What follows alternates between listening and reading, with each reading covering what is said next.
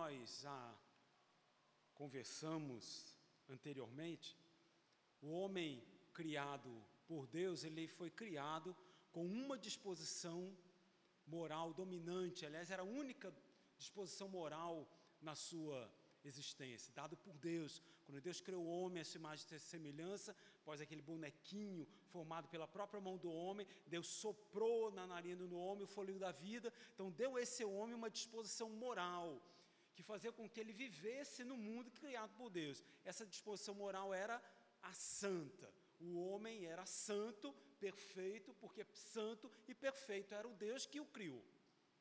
Mas falamos também que Deus para que o seu decreto eterno fosse estabelecido, colocou nesse homem, criado a sua imagem e semelhança, nessa única, nessa única é, é, período de vida do homem, ele colocou uma outra, um outro tipo de liberdade no homem, que a gente já chamou anteriormente de liberdade de escolha contrária, ou seja, o homem em estado de santidade, ele poderia abdicar desse estado de, de, santidade, agindo contrariamente àquilo que era próprio dele, ou seja, santidade.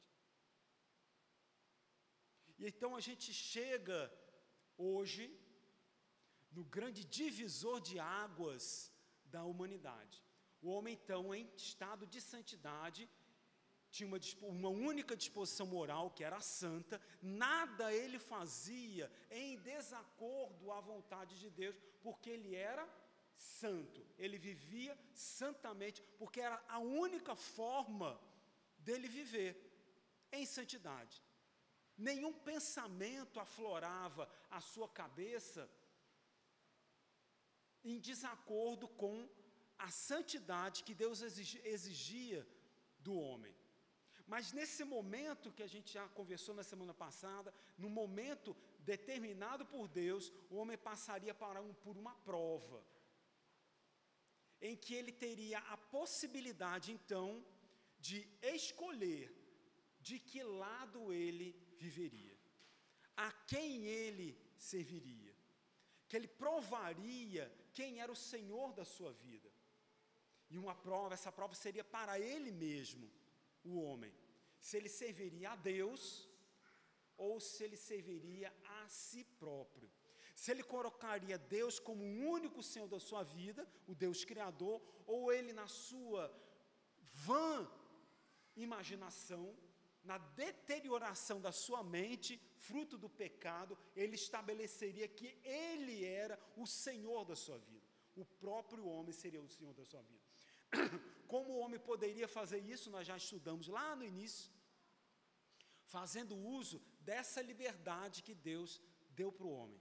Essa liberdade de escolha contrária não estabelece aquilo que o homem é, mas dá ao homem, ao homem no estado de santidade, a possibilidade dele, ao olhar no momento de prova, ele escolher o que ele seria, se ele continuaria sendo santo ou então ele enveredaria para a sua ruína espiritual, fazendo uso então de uma outra disposição moral que seria a pecaminosa, que regeria toda a sua vida. Vejam, é esse o grande ponto.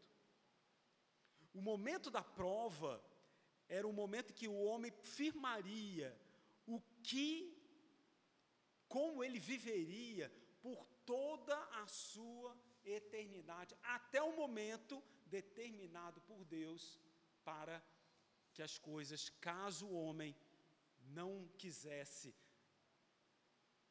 firmar os seus passos no Senhor, tudo seria revertido, porque não é o homem que determina a criação, não é o homem que determina o mundo criado por Deus, esse quem determina é o homem.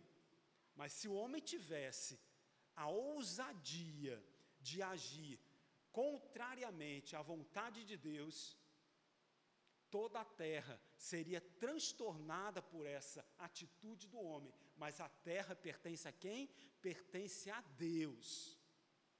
É por isso que a palavra de Deus diz que a, a natureza geme porque anseia para o retorno àquilo que ela foi, para o qual ela foi criada, em santidade e perfeição. E é por isso que a palavra de Deus que diz que por conta do pecado do homem que vive agora em, em, em, em novidade de vida transtornada pelo pecado, lá num tempo determinado por Deus, no porvir, tudo será restabelecido à sua originalidade, ou seja, à perfeição de Deus.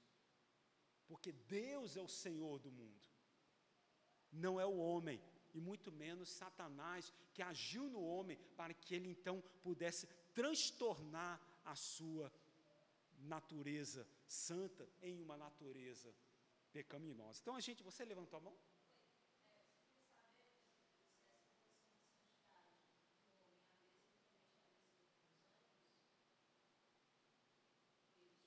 Dos anjos antes deles pecarem. Sim, é a mesma estabelecida, é a mesma santidade. No entanto, o homem ele foi criado de uma forma diferente dos anjos. Então, então quando a gente é, é, vai vai pensar na, na economia humana, no, no, forma como o homem age, a gente tem que deixar um pouco o, o, os anjos de lado, não, não, eles não, não, não passam pela, não passaram pela mesma provação que nós. Houve uma rebelião angelical, mas os anjos que per, permanecem, permaneceram ao lado de Deus, esses permanecem eternamente ao lado de Deus. Os outros se rebelaram contra Deus, diferentemente do homem. O homem, Adão, era o representante de toda a humanidade.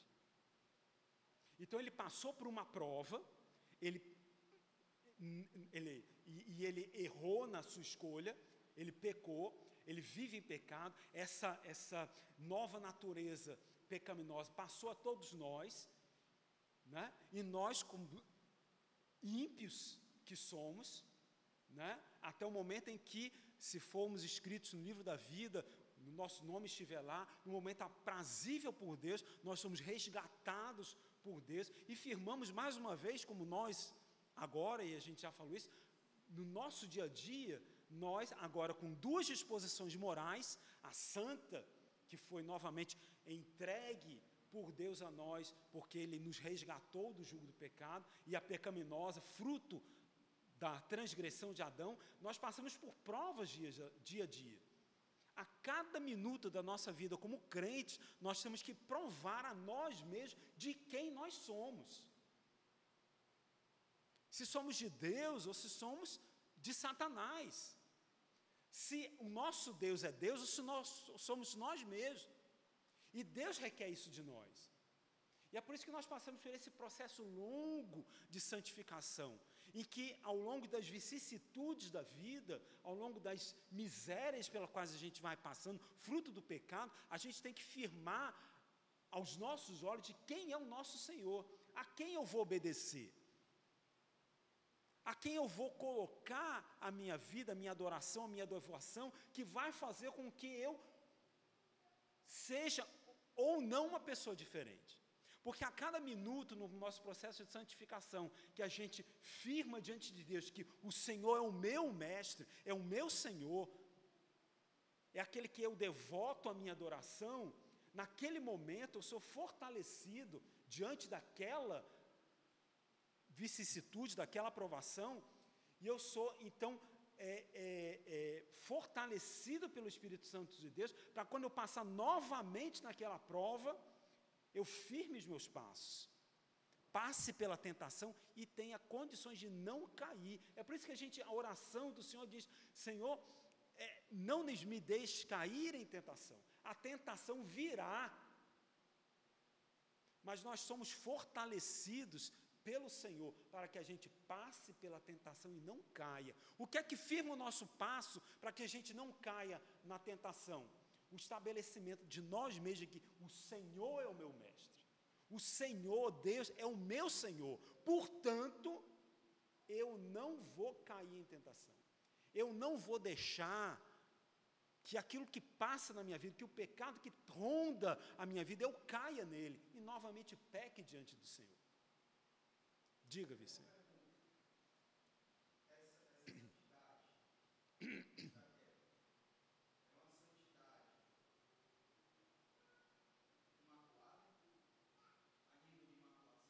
Qual? Essa que nós vivemos agora? Sim, sim, com certeza. Ele não tinha a, ele não dentro da sua, dentro da sua santidade, da sua disposição moral santa, ele não tinha a mínima possibilidade de pecar, exceto no momento em que Deus estabelecesse o momento da prova. Naquele momento crucial é que ele poderia fazer uso daquela liberdade que Deus havia colocado na sua, na sua vida. A liberdade de escolha contrária, ou seja, única e exclusivamente, o momento que, que ele poder, teria que estabelecer diante de Deus, que Deus era o Senhor na sua vida, era que ele usaria de uma possibilidade contrária à sua natureza santa. Única e exclusivamente nesse momento e para essa prova. Depois disso, a po...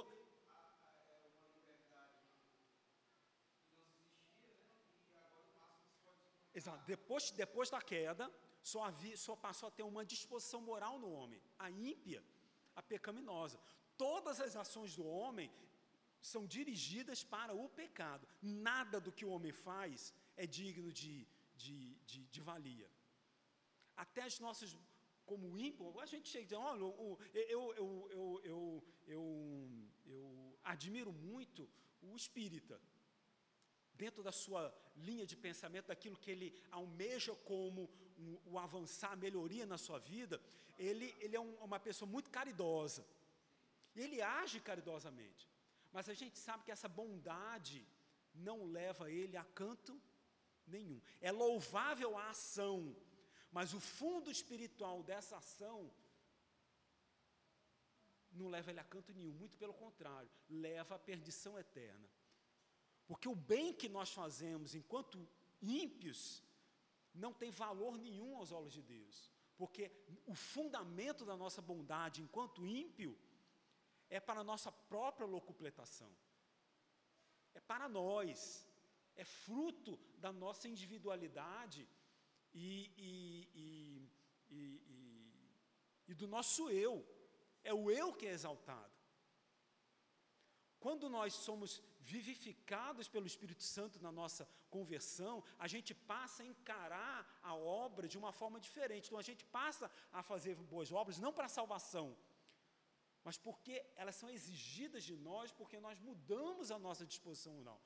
E as nossas ações têm que ser sempre santas. Então, se as nossas ações sempre têm que ser santas, as nossas obras, o fundo, a, a, o fundamento da nossa obra, tomando então aquilo que o pastor ensinou hoje na pregação, o fundamento da nossa obra é a santidade. Nós não edificamos a nossa a nossa, as nossas obras num fundamento errado, que é aquilo que o ímpio faz. O fundamento da, da, da boa obra do ímpio é o seu eu, a sua individualidade, é o pecado. Enquanto santos que somos, o fundamento das boas obras que, que praticamos é Cristo, é a santidade. Conseguem perceber a diferença na nossa forma de agir enquanto ímpio, enquanto sábio, ou enquanto salvo, é o fundamento da nossa vida. A nossa impiedade fundamenta todas as nossas ações. E agora, como salvos, as nossas ações têm que estar fortalecidas, fundamentadas em Cristo. Nós não podemos ter outro fundamento na nossa, na nossa vida. Então, todas as nossas ações têm que estar pautadas em Cristo, para que a gente cresça e o edifício da nossa vida, não só espiritual, como nossa vida física, no mundo em que vivemos, esteja pautado única e exclusivamente em Cristo Jesus, para que as nossas boas obras sejam realmente boas aos olhos do Senhor. Bom, então, nós chegamos então no grande divisor de águas em que Adão teria que então provar para Deus, ou melhor, como nós falamos na lição passada, provar a ele mesmo quem era o Senhor da sua vida. E essa simples ação dele de comer ou não comer do fruto da árvore do conhecimento do bem e do mal faria com que ou seria confirmada a sua santidade diante do Senhor, ou a sua vida seria pautada no pecado, na dissensão, na ruína, no seu caos espiritual. Santidade e impiedade, bondade e miséria. O alto ou o baixo. Ou aquilo que enaltecia o homem, que levaria para cima, definitivamente, para estar em comunhão com Deus, ou o levaria definitivamente para estar afastado da comunhão com Deus, vivendo num verdadeiro caos. Veja que a prova de Adão não foi uma prova simples. Era tudo ou nada. Ou Deus ou Ele próprio. Ou viver em santidade ou viver em ruína. Gênesis 3, de 1 a 3.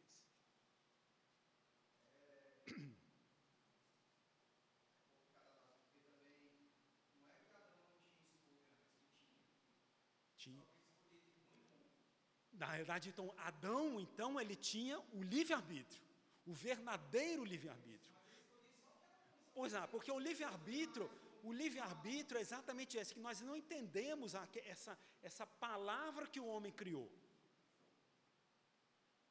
Que o, o arbítrio é você julgar. Mas como é que você julga? Vamos aqui então abrir um parênteses novamente, nós já falamos sobre isso. O que é que você julga? Jogo de futebol. Tá lá. Um jogador coloca.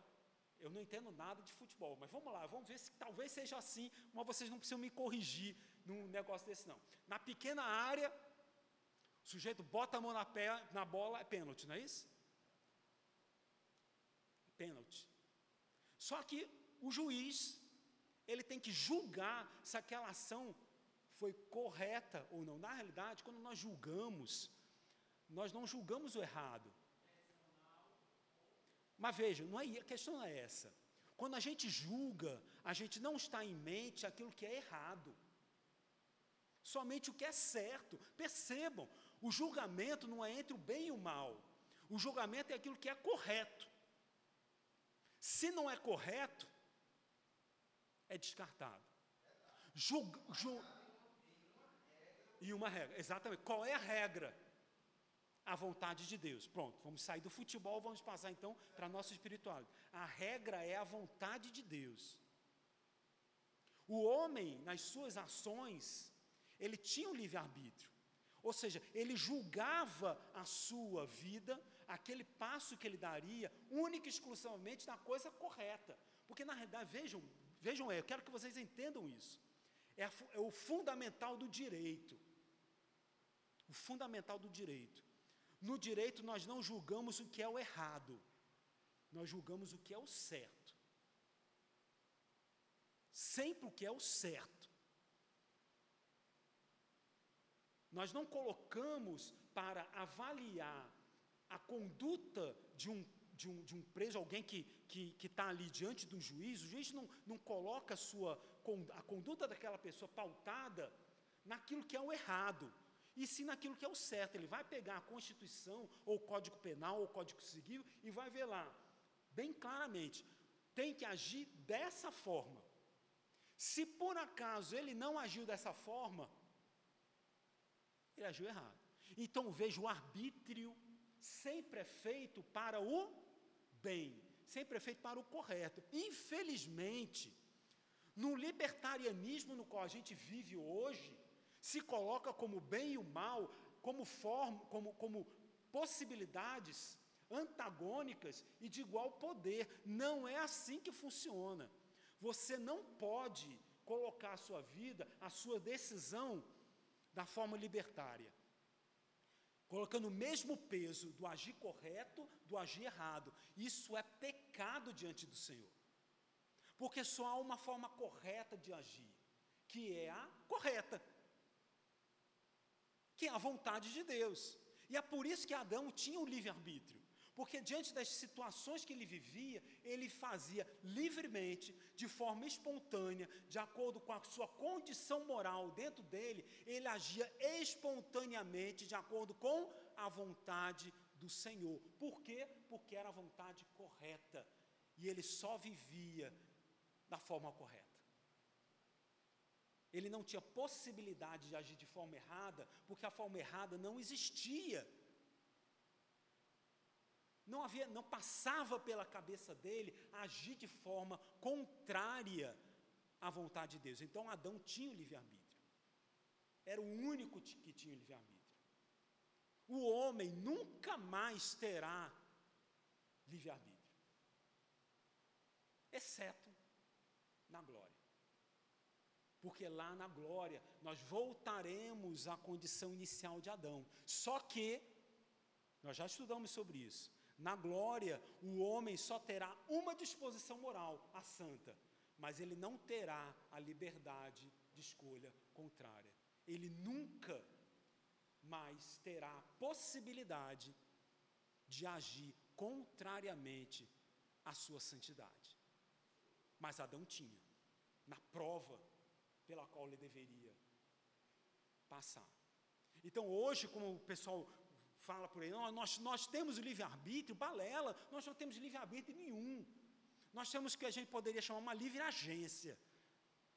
Ou seja, uma liberdade de agir de acordo com a nossa, perdão, de acordo com a disposição moral, dominante dentro de nós.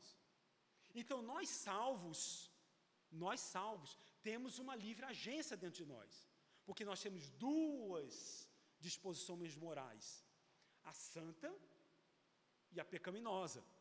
E por isso eu posso, diante da, da, da, do passo que eu der, diante da situação que eu vivo, eu posso escolher entre agir de forma santa ou de forma pecaminosa. O ímpio, ele não tem livre, livre agência. O ímpio não tem, porque ele só age de acordo com a única disposição moral que ele tem dentro dele, que é a pecaminosa. Então o ímpio não tem livre agência, e muito menos livre-arbítrio. E muito menos livre-arbítrio. Foi uma doutrina errada, usando termos errados e conceitos errados. Porque o conceito foi errado. Quando você julga, você não julga aquilo que é o, pelo, como parâmetro errado, você julga pelo parâmetro que é o certo. Sempre é o certo. Sempre é o certo. E o que é o certo é a vontade de Deus.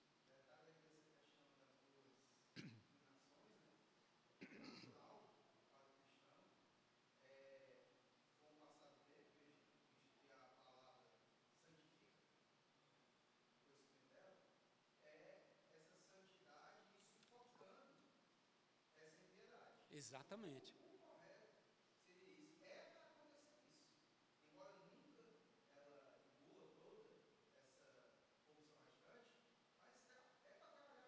Exatamente. E é por isso que, veja, um processo de santificação é tão interessante, que ele não age num bloco único.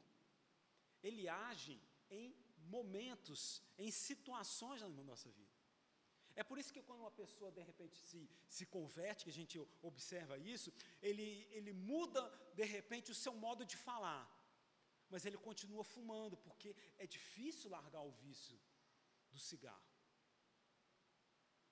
Ou então ele é salvo, mas infelizmente ele, ele tem recaídas na sua vida que ele se volta ainda para as drogas. Não é que ele não seja salvo, que ele não tenha aceitado Jesus como seu Salvador, mas porque aquele pecado que ele vivia antes de si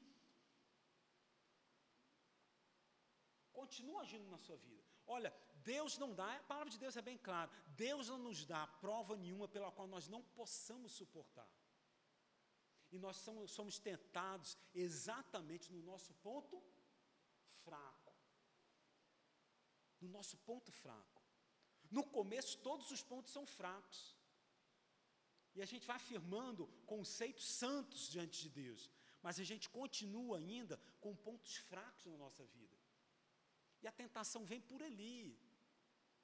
Então, se você tem problemas com sexo, não tenha dúvida, meu irmão. você como salvo, a sua tentação vai ser no sexo.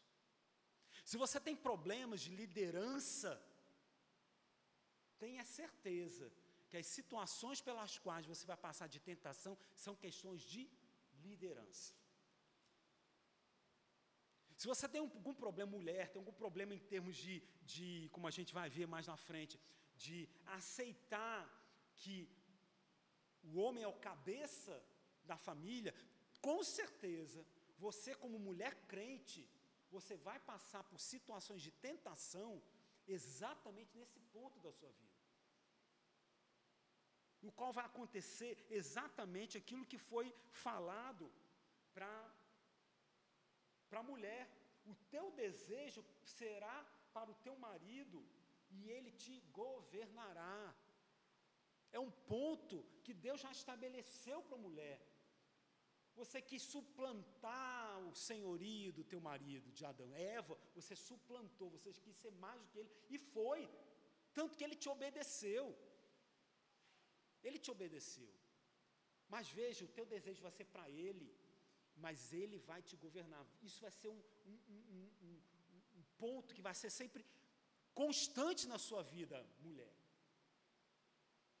Porque você vai querer ser mais do que o teu marido em termos de liderança, mas isso não é para a mulher dentro de toda a economia do Senhor. A mulher é auxiliadora, não é a líder. E isso, infelizmente, nós vemos hoje. Quantas mulheres crentes são ditas feministas e que querem suplantar a autoridade dada por Deus para o homem, que querem ser oficiais de igreja, querem ser pastoras e tudo mais.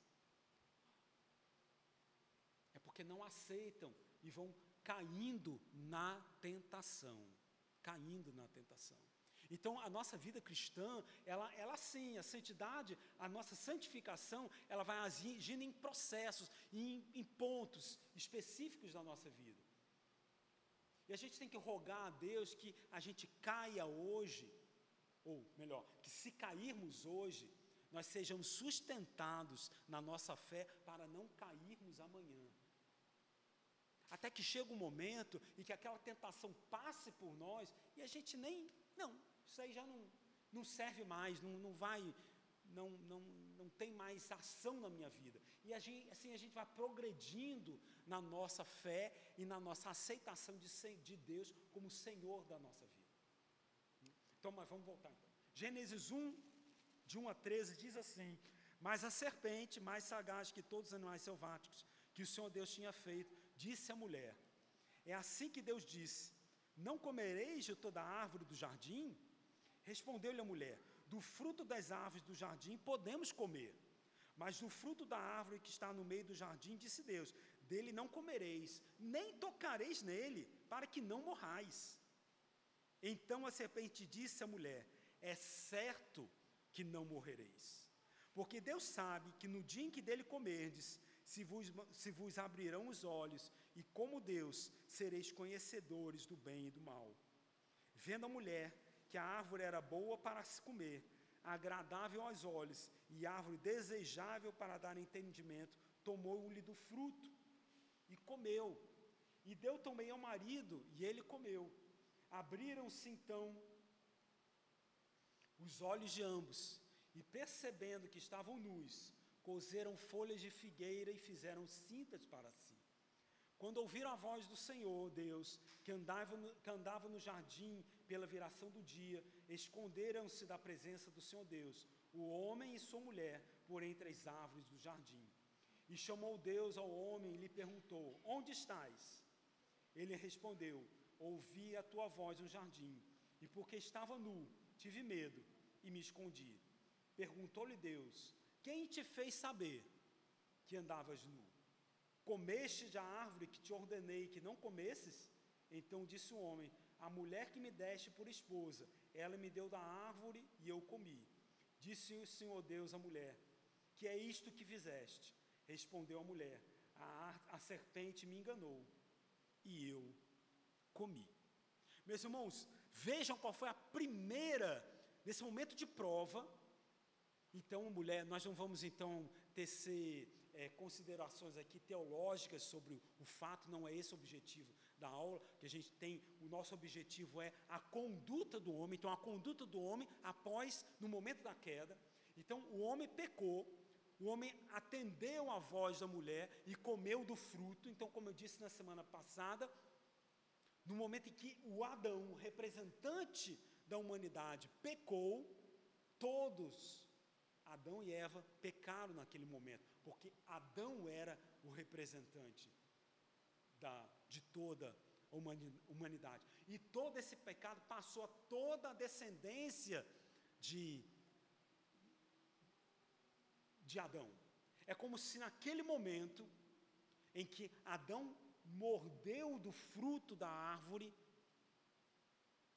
naquele momento, a genética do homem sofresse um revés, juntamente com a sua vida espiritual transtornada e agora envolta em pecado, a sua genética foi modificada e ele então passou a ter dentro das suas células o gene, não é, não é, não é bem assim, né? mas para vocês entenderem, né? porque no processo de fecundação nós temos o gameta masculino, 23 cromossomos, o gameta feminino, 23 cromossomos, que se juntam e formam então uma célula, 46 cromossomos, que é o, o, a quantidade de cromossomos do ser humano, e aí então ele se multiplica, passa por, pelos processos de, de, de mitose e se transforma então num ser de um novo ser.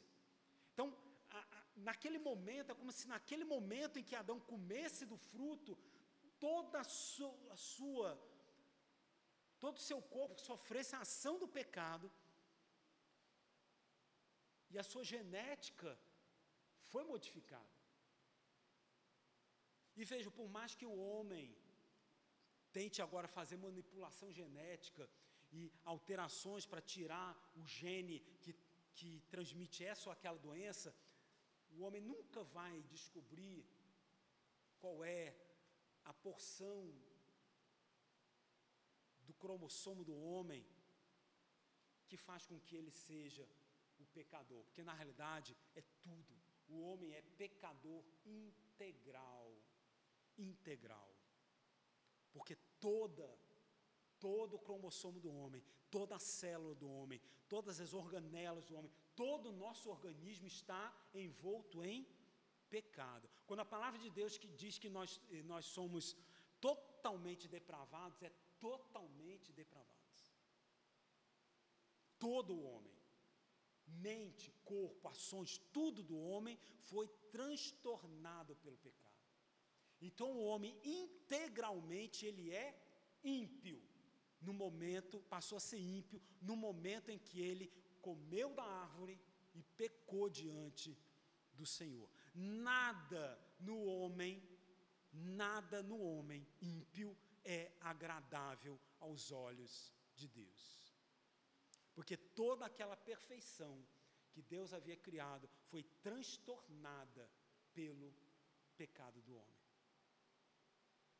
mas ainda somos imagem e semelhança de Deus. O homem ainda é imagem e semelhança de Deus. O homem não passou a ser outro homem, ele foi transformado em outro homem, um homem pecador, mas a imagem e semelhança de Deus.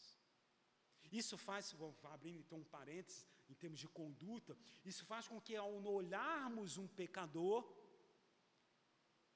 nós não achemos que somos mais do que Ele, porque nós somos exatamente iguais a Ele. Pecador. Fruto da graça não é fruto do nosso esforço. Eu não fiz nada, vocês não fizeram absolutamente nada para que Deus olhasse para vocês, olhasse para mim e me resgatar, re, re, resgatasse do lamaçal de pecado em que eu me vivia, em que eu vivia. Nada. Eu não tenho nada.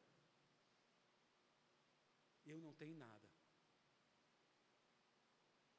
Então a gente tem que olhar para o pecado. É difícil. É difícil a gente olhar para um sujeito que, que, que, que para um estuprador, para um assassino e achar que ele é igual a nós, porque a gente tem a tendência de achar que é melhor do que os outros. Mas nós não somos melhores que os outros. Porque se Deus não tivesse agido com graça na nossa vida, nós seríamos exatamente iguais a Ele. E é tanto assim que nós não sabemos daquilo que nós somos capazes de fazer em determinado momento da nossa vida. Nós não somos capazes. Tanto é assim que nós somos salvos, e quando algum carro, nós estamos dirigindo, e quando algum carro cruza a nossa frente, numa grande parte das vezes, depende do nosso bem-estar físico, emocional, espiritual, o que é que nós fazemos? Nós, grande parte da gente solta impropério contra o sujeito que, que no, passou, nos cruzou. Enquanto isso, tem outras vezes que você age de uma forma normal. Tudo bem. Tudo bem. Porque depende de quanto está na balança a nossa disposição moral naquele momento. Se a gente está tranquilo e repousado no Senhor, ou se a gente está chafurdado espiritualmente no pecado. Que, que faz essa balança pesar para um lado ou para o outro? A nossa comunhão com Deus, nosso fortalecimento espiritual, né? a nossa leitura bíblica, usar os meios de graça, tudo isso nos fortifica, a nossa oração nos fortifica a, diante de uma determinada situação, a gente poder fazer uso da nossa livre agência.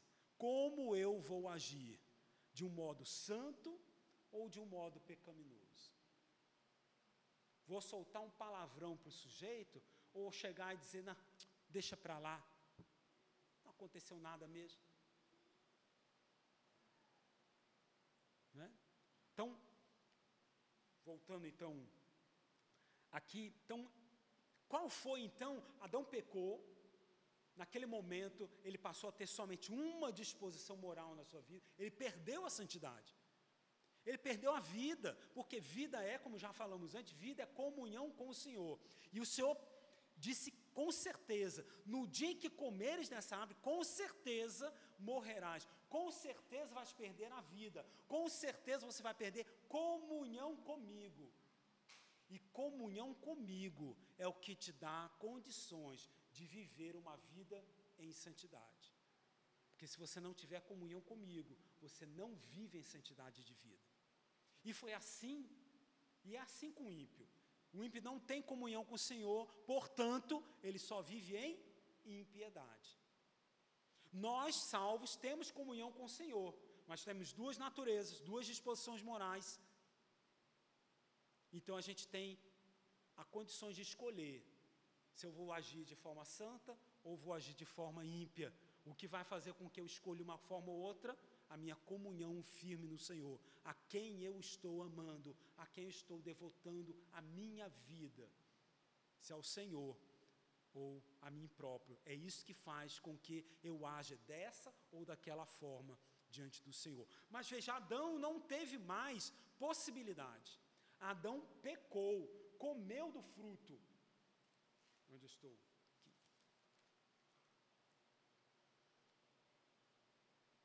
Eva comeu e deu ao marido e ele comeu. Abriram-se então os olhos de ambos. Naquele momento, naquele momento em que Adão pecou e que ele perdeu a comunhão com o Senhor, os olhos dele foram abertos para uma nova realidade de vida. Uma nova realidade de vida ele olhou para ele mesmo e viu que ele não tinha mais o Senhor como Senhor. E ele se viu nu. Diante dele, diante do Senhor e diante de toda a criação. Essa nudez aqui de Adão não é só a nudez física. Foi retirado de Adão aquilo que era o, o bem mais precioso, o que vestia Adão e que fazia com que ele tivesse condições de viver naquilo que ele vivia, no templo do Senhor, que era a santidade, que era a comunhão com o Senhor.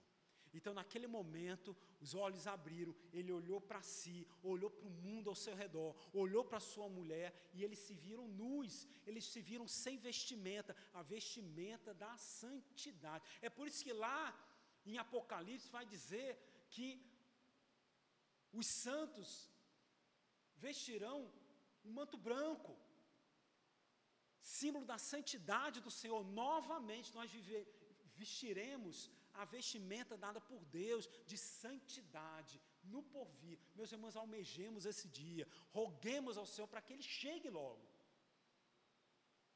Porque aquilo que nós vestimos hoje ainda está enfronhada com pecado. Isso é ruim para nós. Nos sufoca. Nos sufoca. Glorioso vai ser o dia que a gente vai poder vestir as vestes brancas da santidade novamente. Então, qual foi a primeira, então, a reação de Adão ao, ao comer do fruto? Abriram-se os olhos. Os olhos de ambos foram abertos. Imediatamente após a transgressão do mandamento do Senhor, que dizia que eles certamente morreriam, eles percebem agora a sua real condições. A sua real condição. Total afastamento do Senhor. Ao contrário da sugestão dada por Eva, ou perdão, pela serpente, e que foi aceita por Adão e Eva, de que não haveria a morte física, veja, a serpente, ela, ela sagazmente agiu de forma a enganar Eva. Não, você pode comer da, da, do fruto da árvore, que você não vai morrer, certamente você não vai morrer. Ah, nesse exato momento não vai haver morte física nenhuma. Está vendo aqui? Eu estou comendo. Provavelmente a serpente estava lá comendo, porque ela. Ah, vejam, a proibição foi dada para quem não poderia comer. Quem não poderia comer da árvore do conhecimento do bem e do mal? Adão. Adão não poderia comer. Tanto é que Eva comeu e nada aconteceu com ela. Porque ela não era o representante, a ordem não foi dada a ela. Adão, não coma da árvore do conhecimento do bem e do mal. Qualquer outra coisa podia comer. Eva comeu. E provavelmente a serpente comeu. Porque não foi proibido a ela comer. Foi proibido a Adão comer. E provavelmente Eva, no momento em que a serpente estava falando com ela, certamente não morrerás, a, a serpente estava fazendo uso daquilo que ela podia fazer, de comer da árvore. E Eva então foi e comeu, e ela viu, não aconteceu nada. Ei, não, está vendo aqui, ó, tudo que Deus falou, tudo é mentira, porque eu não morri, eu estou viva, está vendo? Eu estou viva. E Adão esqueceu de tudo que Deus tinha dito, que tinha dito para ele, no dia em que comeres, certamente, olha, não é talvez, é certamente você vai morrer. A serpente enganou a Eva, inculcando um pensamento de que era a morte física, e Adão aceitou o engano de Eva e comeu. E naquele momento os olhos de ambos, Adão e Eva, Eva como fruto da, da, da, da, da entre aspas, descendência de Adão, porque a mulher foi criada do homem. Naquele momento, os olhos de ambos se abriram. Ambos perceberam que estavam em total afastamento do Senhor. E eles perceberam, então, naquele momento, de forma clara, que a morte que Deus havia pré-anunciado era a morte espiritual, a perda da comunhão com o Senhor, que era o autor da vida deles.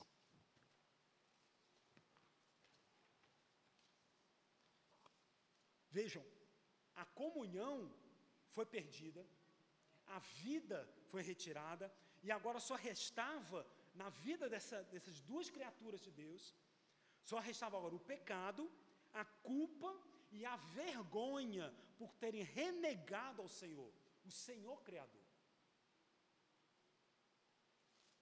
Mania de sair da página.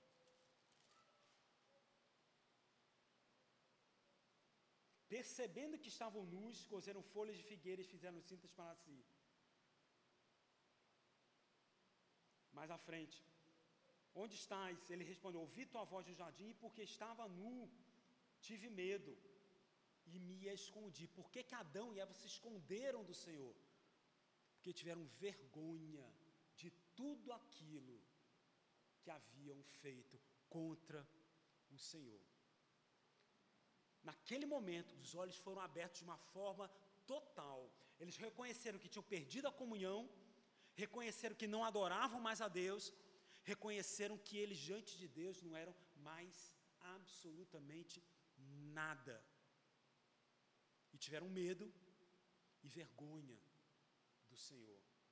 Como nós vamos nos apresentar diante de Deus, o Deus Criador, o meu Criador, o que me deu tudo, o que me fez habitar no seu templo, eu tendo pecado, transgredido a única ordem que ele havia dado de forma tão incisiva para nós. Não coma da árvore. Como eu posso me apresentar diante do Senhor? Quando a gente comete alguma coisa errada contra alguém, vamos pegar aí um, um, exemplo, é bom um exemplo familiar, né? Então, uma criança, e pensem nessa criança como cada um de vocês, porque vocês já passaram por isso. O pai e a mãe de vocês dizem, não faça determinada coisa, e você vai e faz aquela coisa. E no momento que fez a coisa, a ficha cai, e você diz, hum, não deveria ter feito isso. Qual é a nossa reação? A gente tenta tudo, exceto aparecer na frente do pai e da mãe. Por medo e por vergonha, não é assim? Por medo e vergonha. Medo porque vai apanhar. Ah, vai. Ah, vai. Vai levar o castigo. E por vergonha de ter feito aquilo que o pai e a mãe tão ternamente de repente falaram: não faça não faça. É mais fácil assim, uma coisa sem ser uma coisa muito, é uma coisa que causa dano a você. Pai e mãe dizem, não bote, não, não, não acenda, não mexa com álcool perto do fogão. Ah, aí a criança vai, mexe perto do fogão com álcool. O que, que acontece? Ela se queima. Ela se queima. Se queima pouco, porque quando se queima muito, é diferente a coisa. Mas se queima pouco, ela vai estar lá o dedinho queimado, o que, que ela faz? Vai procurar a mãe? Vai nada. Vai tentar dar o seu próprio jeitinho. Vai dar o seu próprio jeito. Isso me lembra muito minha neta. Em algumas situações, que ela vai e se machuca, aí ela vai lá onde ela sabe que tem um band-aid, ela vai lá, não fala para ninguém, ela vai procurar o band-aid e ela mesma bota o band-aid nela. Por que, é que ela não procura a mãe? Porque tem vergonha do que fez, porque a mãe disse que não faça. E ela tenta dar o seu jeitinho. Opa! Isso me faz lembrar uma coisa do passado. Percebendo que estavam nus, cozeram folhas de figueira e fizeram cintas para si. Na hora em que Adão e Eva tomaram consciência do mal feito deles, tomaram consciência que tinham se rebelado contra o Senhor e que não estavam mais em comunhão com o Senhor, sabe o que, que eles fizeram? Tentaram contornar a situação por conta própria. Da mesma forma que nós queremos fazer hoje quando fazemos alguma coisa errada. nós tentamos contornar a situação de acordo com o nosso próprio pensamento e nossa própria imaginação. Adão e Eva cozeram folha, cozeram uma cinta, cozeram uma vestimenta para si com folhas de figueira. Quando a gente olha isso, essa descrição, e a gente olha pensa assim, mas rapaz, são muito tolos, né? São muito tolos. Alguém já viu folha de figueira aqui? Folha de figueira tem umas pequenas, mas são grandes, é uma folha grande. Mas não cobre nada, meus irmãos. Não tem jeito não. Não tem jeito não. Não vai dar certo. E não deu certo. Eles cozeram folhas para cima, mas não esconderam a sua nudez. Podiam até esconder a nudez física, mas a nudez espiritual diante do Senhor não esconderam. Porque eles achavam que poderiam se esconder de forma completa durante, diante de Deus cozeram folhas para si e se esconderam no meio da mata, no meio do jardim. Meus irmãos, o homem afastado de Deus, ele tenta de toda forma remediar as situações escolhidas, criadas por ele mesmo. Isso é o natural do homem. Isso acontece porque o homem perdeu a comunhão com Deus. Em vez de se voltar para Deus e buscar em Deus a remediação do mal feito, ele tenta criar subterfúgios e ideias que vão aplacar a sua vergonha e o mal feito por, por ele mesmo. Mas tudo sem, sem sucesso nenhum, porque para isso, porque do homem sem Deus, já falei, não se aproveita nada. O homem morto em delitos e pecados, o, morto, o homem totalmente depravado diante de Deus, não tem nada que o homem olhe, que Deus olhe e que se aproveite desse homem. Então, todas as ações do, do homem são como trapos de imundícia diante de Deus. Trapos de imundícia diante de Deus. novo.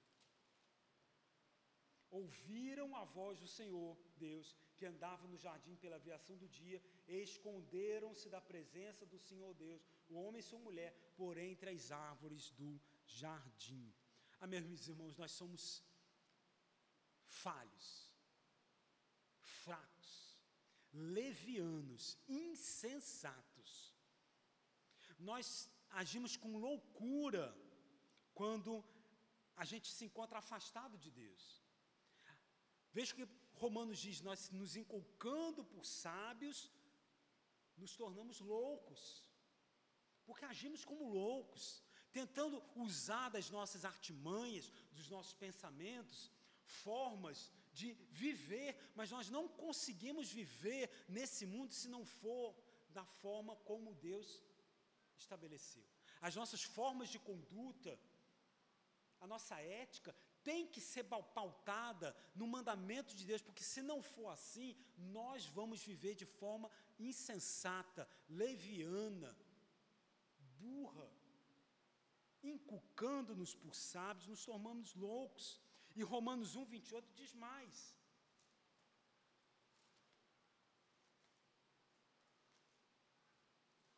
Romanos 1, 28 diz assim: já vou terminar. E por haverem, olha só, por haverem desprezado o conhecimento de Deus, o próprio Deus os entregou a uma disposição mental reprovável para praticarem coisas inconvenientes. Naquele momento da queda, em que eles tinham todo o conhecimento de Deus, toda a vida em Deus, comunhão com Deus, o homem se rebelou contra Deus, abandonou a Deus, então o próprio Deus os entregou uma disposição mental reprovável. Que disposição mental reprovável é essa? Disposição moral pecaminosa. Porque onde não tem Deus, tem pecado. Onde não tem luz, tem trevas. Onde não tem o conhecimento de Deus, tem o conhecimento insano do homem. Então Deus entregou o homem a uma disposição mental reprovável para quê? Para praticarem coisas inconvenientes. O homem com uma disposição mental pecaminosa só consegue fazer coisas inconvenientes diante de Deus. Cheios de toda injustiça, malícia, avareza e maldade, possuídos de inveja, homicídio, contenda, dolo e malignidade, sendo difamadores, caluniadores, aborrecidos de Deus, insolentes, soberbos, presunçosos, inventores de males, desobedientes aos pais, insensatos, pérvidos, sem afeição natural e sem misericórdia. Quem são esses? Somos nós, descendência de Adão que pecou contra o Senhor, comendo do fruto do conhecimento do bem e do mal que Deus havia dito: não coma, porque do dia em que dele comer, certamente vai morrer.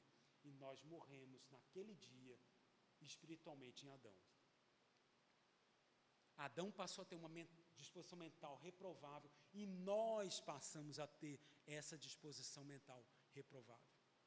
Tudo que Romanos, que Paulo coloca aqui em Romanos, nós fazemos somos nós. Continuamente fazemos esse tipo de coisa.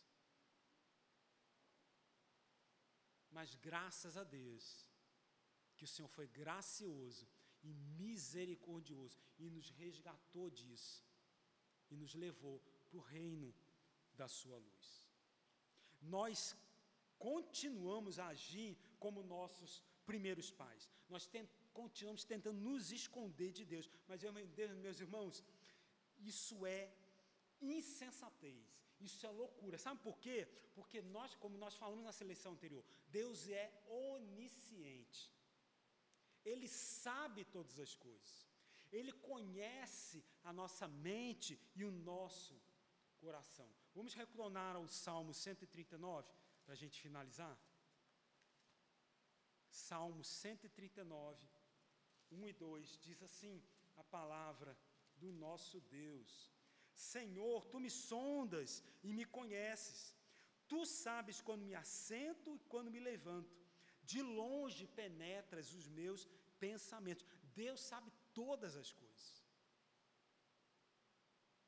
E é insensatez, loucura, a gente imaginar, a gente pensar que ninguém vê aquilo que a gente pratica.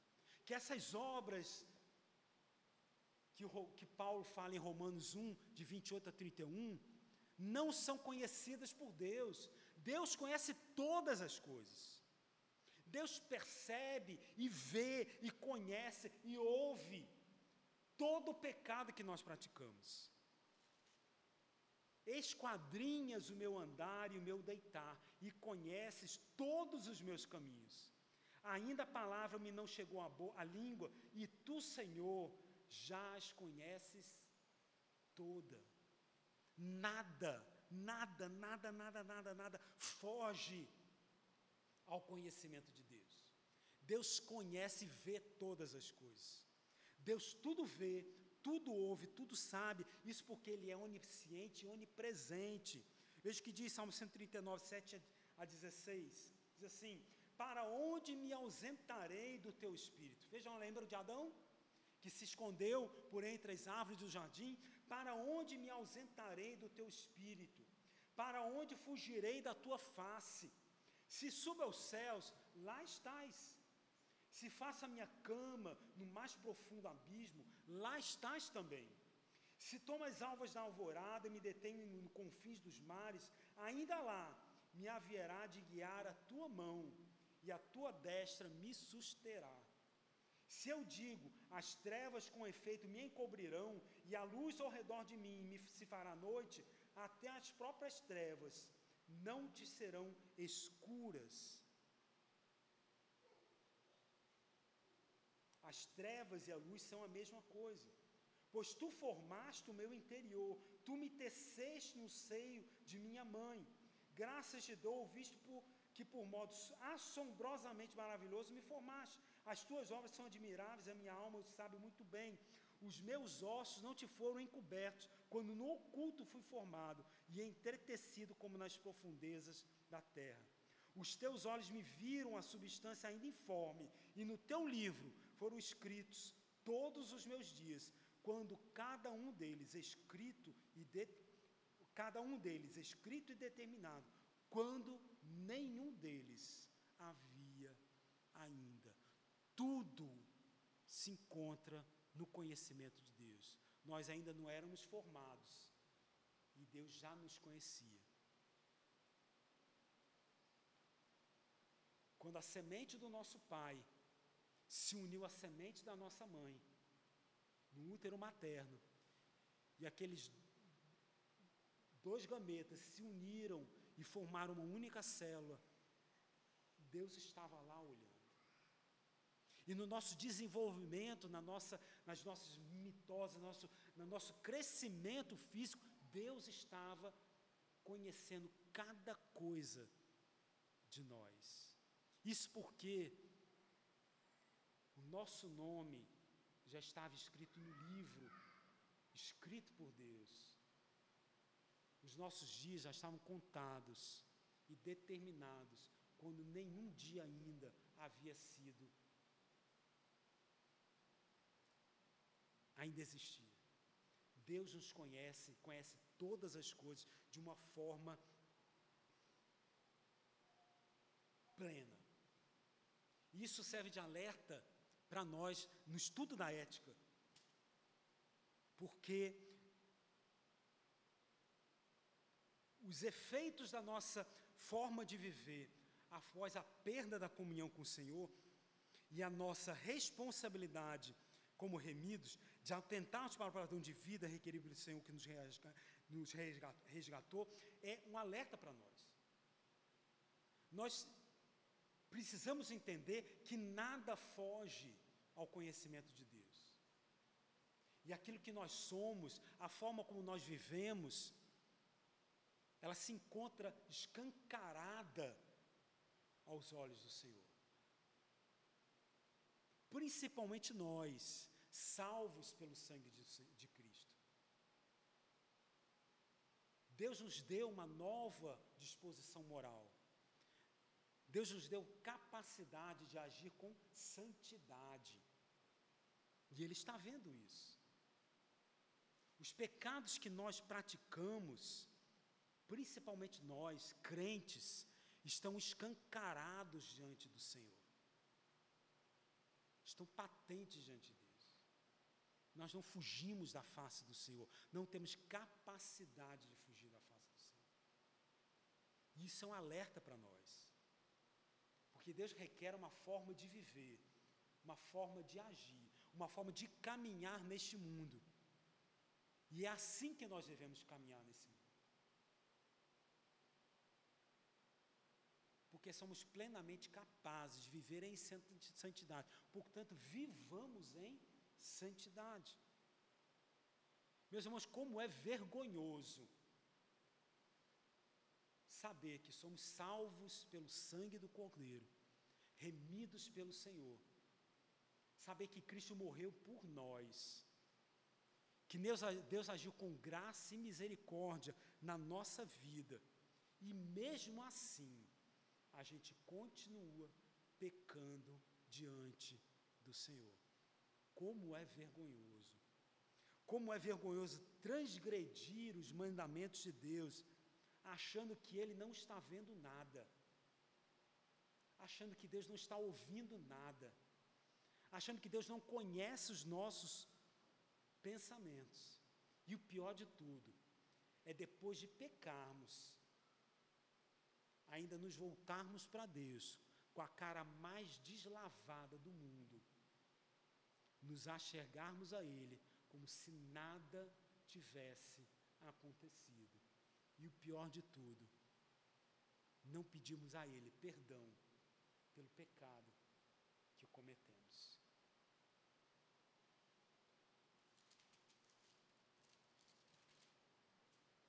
Sonda-me, ó Deus, e conhece o meu coração. Prova-me e conhece os meus pensamentos. Vê se há em mim algum caminho mau e guia-me pelo caminho eterno. Que essa seja a nossa oração di, dioturnamente. Para que não sejamos reputados como infiéis diante do nosso Deus. Que Deus nos abençoe.